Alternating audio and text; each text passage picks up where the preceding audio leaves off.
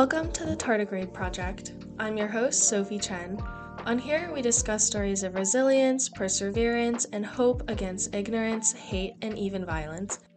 Today's episode will be focusing on a topic that's more personal for me, and if you're a Philadelphia or Washington, D.C. area resident, this may be familiar for you too. So, I didn't grow up in the city, but I've lived in my house in a suburb outside Philadelphia for almost my entire life. My family moved there when I was two years old, and my parents made it a point not to move my brother and I as we got older because they didn't want to disrupt our schooling, routine, or way of life.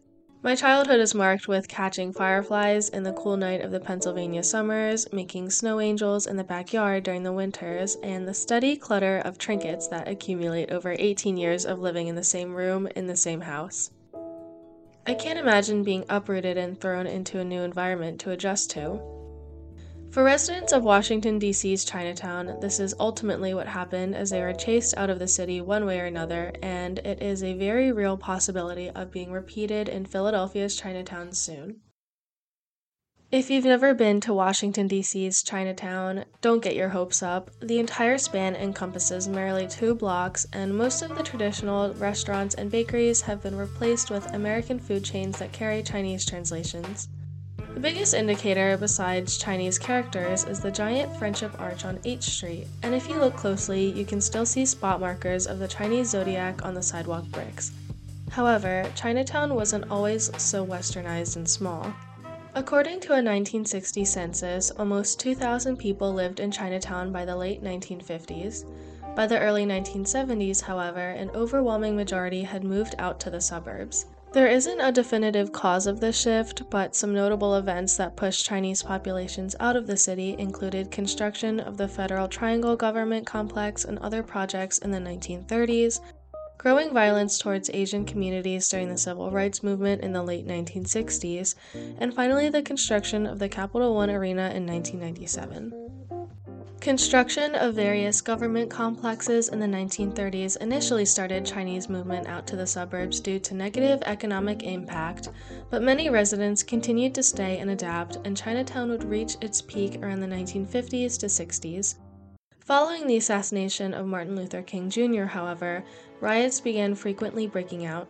The film Through Chinatown's Eyes, a documentary by Penny Lee, follows this period of unrest a former Chinatown resident, Tom Chin, remembers that, quote, there were always tensions between blacks and whites. I always felt like Chinese Americans were in the middle. Chin recalls the day of the riot. My dad had a laundry, and so we had a big glass window, and I remember just hearing a crash at night. Somebody had thrown a brick through my dad's window. We were just kids. I was just 18. It was frightening. Most Chinese American businesses and families were not directly targeted, and Chin's family's experience was not the typical. Some recall African American neighbors helping prevent looters from ransacking Chinese owned businesses.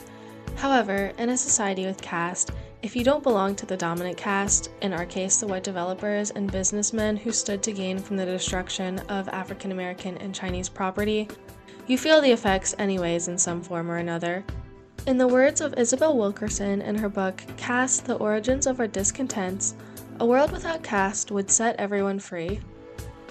Another resident, Harry Chow, explains, quote, My father was uncomfortable after the riots. We didn't know how to fit in. He didn't feel safe anymore, so he thought about moving to Maryland, end quote. And that's what happened for many Asian businesses, restaurants, and landowners as they moved out to the suburbs, taking their culture with them so that it may continue on, if not in the city, then at least safely in the suburbs. The 1997 construction of the Capital One Arena, a sports and entertainment arena, was the final marker of the Chinese American struggle to hold on to Washington, D.C. As property values increased, many Chinese restaurant and business owners were forced to sell, close, or move their businesses out of the city. Harry Chow recalls it became so expensive to live and run shops that the mom and pop Chinese grocery stores that used to cater to the Chinese community could no longer afford it. They're gone, and people have moved to the suburbs. Nowadays, Chinatown in Washington, D.C. is only a fraction and a distant memory of what it once was. Some have chalked it up to an unfortunate timing of events, coupled with the eventual decrease of Chinese residents in the DC area. This isn't a thing of the past or a one time event, though. It was a calculated displacement of people, and it's something happening right now in Philadelphia. Developers want to build a $1.5 billion basketball stadium for the 76ers, Philadelphia's professional basketball team, six inches away from Philly Chinatown's southern border. The 76ers currently play in Camden, New Jersey, but their lease expires in 2031 and they're looking to move downtown. The plan would demolish part of the Fashion District Mall and a former Greyhound bus station and build on top of Jefferson Station, a regional rail hub. 28 of 30 NBA teams already have downtown arenas, and the 76ers want to join them. For Philadelphia Chinatown residents, this is not the first attempt at a land grab. Inhabitants recall fending off a proposed baseball stadium for the Philadelphia Phillies in 2000 and again defending against a proposed casino in 2008. This new plan, however, poses a bigger threat than the past two instances. Arena supporters argue that the construction will promise to create jobs and increase revenue for Philadelphia, one of the nation's poorest big cities. The idea was first proposed in July of 2022, and the latest version to the City Planning Council was presented earlier this month, January 2024. Cherelle Parker took office this month as Philadelphia's 100th and first female mayor, and construction unions are one of her biggest supporters. Ms. Parker told the New York Times that she would prioritize the community citywide, not a specific neighborhood, in making a decision. Quote, You can't have a project with that potential as it relates to an economic impact and not hear the voices from people in our city, she said. David J. Adelman, a billionaire part owner of the 76ers who chairs the 76 DevCo development team, promises to keep the adjacent neighborhoods in mind during construction, emphasizing that development will not result in a repeat of Washington, D.C., or even St. Louis, Missouri, where Chinatown was wiped out completely. In November, at a community forum, he said, quote, What happened in D.C. was horrible, should never have happened, and will not happen here. End quote. However, urban planners beg to differ. Domenic Vitiello, a city planning and urban studies professor at the University of Pennsylvania, said countless studies have concluded that sports projects have not revitalized downtowns as Mr. Adelman and other developers are promising the city council. Quote, This is the consensus among honest, independent experts, not the consulting firms hired by teams in cities to justify investments that end up harming cities and communities, said Mr. Vitiello, who has written about the planned destruction of Chinatowns in North America. Chinatown's core area spans seven blocks, with over 3,000 residents living in the surrounding areas spanning 20 city blocks. Over 90% of business owners, residents, and visitors to Philadelphia's Chinatown oppose the arena, Common concerns include traffic congestion, increased rent, displaced residents and businesses, and the destruction of Chinatown's cultural character. Residents and activists are working tirelessly to organize protests, petitions, and spread the word about harmful effects that constructing the stadium would have. The current logo of the No Arena Chinatown movement is emblazoned with red English letters and Chinese characters. It originally said, no stadium in Chinatown to combat the 2000s Philly Stadium and was updated in 2008 when stadium was crossed out and replaced with casino. Now it has been repurposed in 2023 to display arena. One logo that has been repurposed three times, crossing out a different threat each time to remind developers and residents of the repeated attack towards Chinatown. Deborah Wei, a 66 year old educator who co founded the community group Asian Americans United in the 1980s, has lived through all three of the threats to Chinatown. I don't know what is next, she says. I'm a frequent visitor of Chinatown, Philly myself, and I could probably give you 10 different food recommendations based on what mood you may be in or the time of day.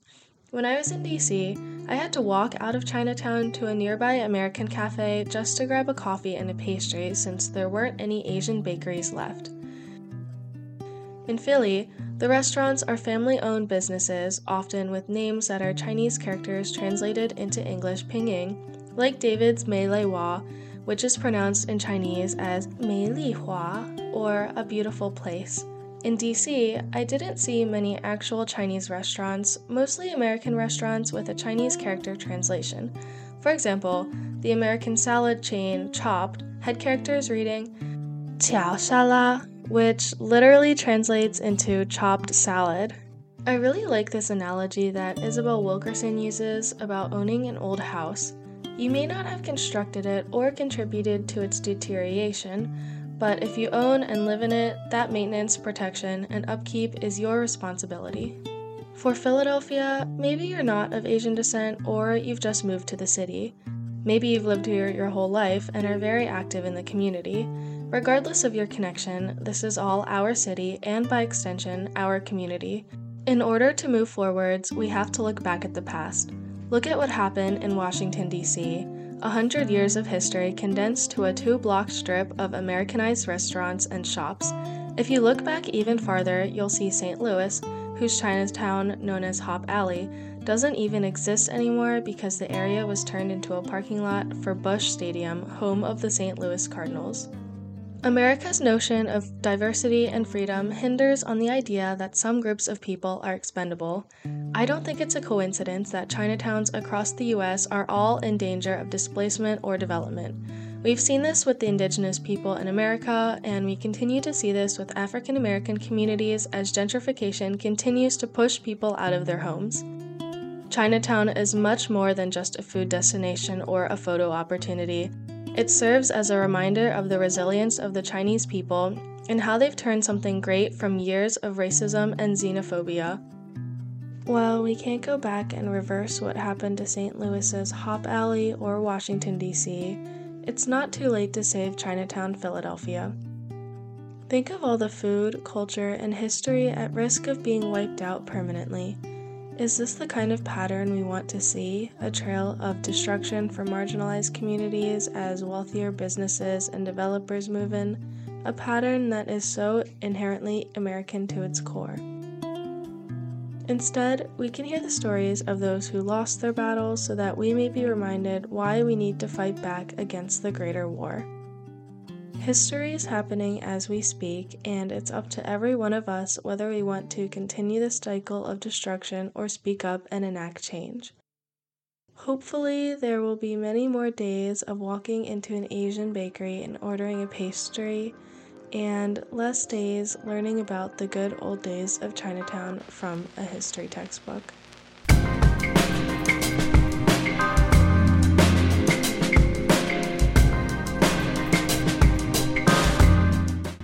You'd like to learn more about this topic, head to the show notes to check out some suggested supplementary material. Similarly, visit the gallery to view photos referenced in the show, and if you'd like to get involved, the easiest step is to sign the petition in support of Chinatown. Source material for this episode will also be available on our website. Support for the Tardigrade project comes from Klein Goes Rocking the World. I'm your host, Sophie Chen. Thanks for listening.